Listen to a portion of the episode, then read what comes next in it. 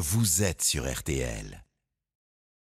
C'est la catastrophe naturelle qui a provoqué le plus de dégâts en France métropolitaine depuis la Seconde Guerre mondiale, selon les experts. Il y a un an, la tempête Alex s'abattait sur l'arrière-pays niçois et provoquait des crues dévastatrices dans les vallées de la Roya, de la Vésubie et de la Tinée, où 13 000 habitants se sont retrouvés coupés du monde. Le bilan, 10 morts, 8 disparus, de routes emportées, ponts détruits. Les dégâts sont estimés à au moins 1 milliard d'euros.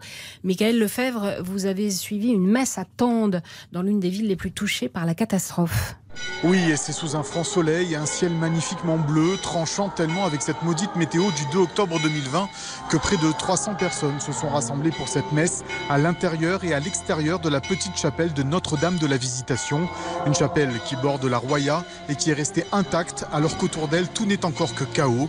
L'évêque de Nice, Monseigneur Marceau, a d'ailleurs souligné au cours de la messe à quel point le traumatisme était toujours aussi grand pour les habitants des vallées sinistrées. Aucun médicament n'effacera de votre esprit ces visions de cauchemar, et vos cœurs et vos vies garderont à jamais la cicatrice de ces blessures qui se sont inscrites en vos vies.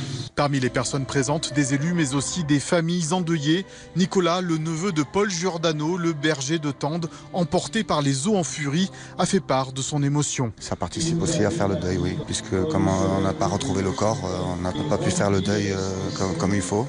Et aujourd'hui, ça participe aussi à faire ce deuil-là et à repartir, à revivre une vie entre guillemets normale. Une sculpture en mémoire de son oncle et des 18 disparus de la tempête Alex a ensuite été dévoilée après la lecture d'un message du pape François. Michael Lefebvre attend pour RTL. RTL événement avec vous dans les Alpes-Maritimes. Vous retrouvez tous les reportages de Michael Lefebvre sur le site rtl.fr.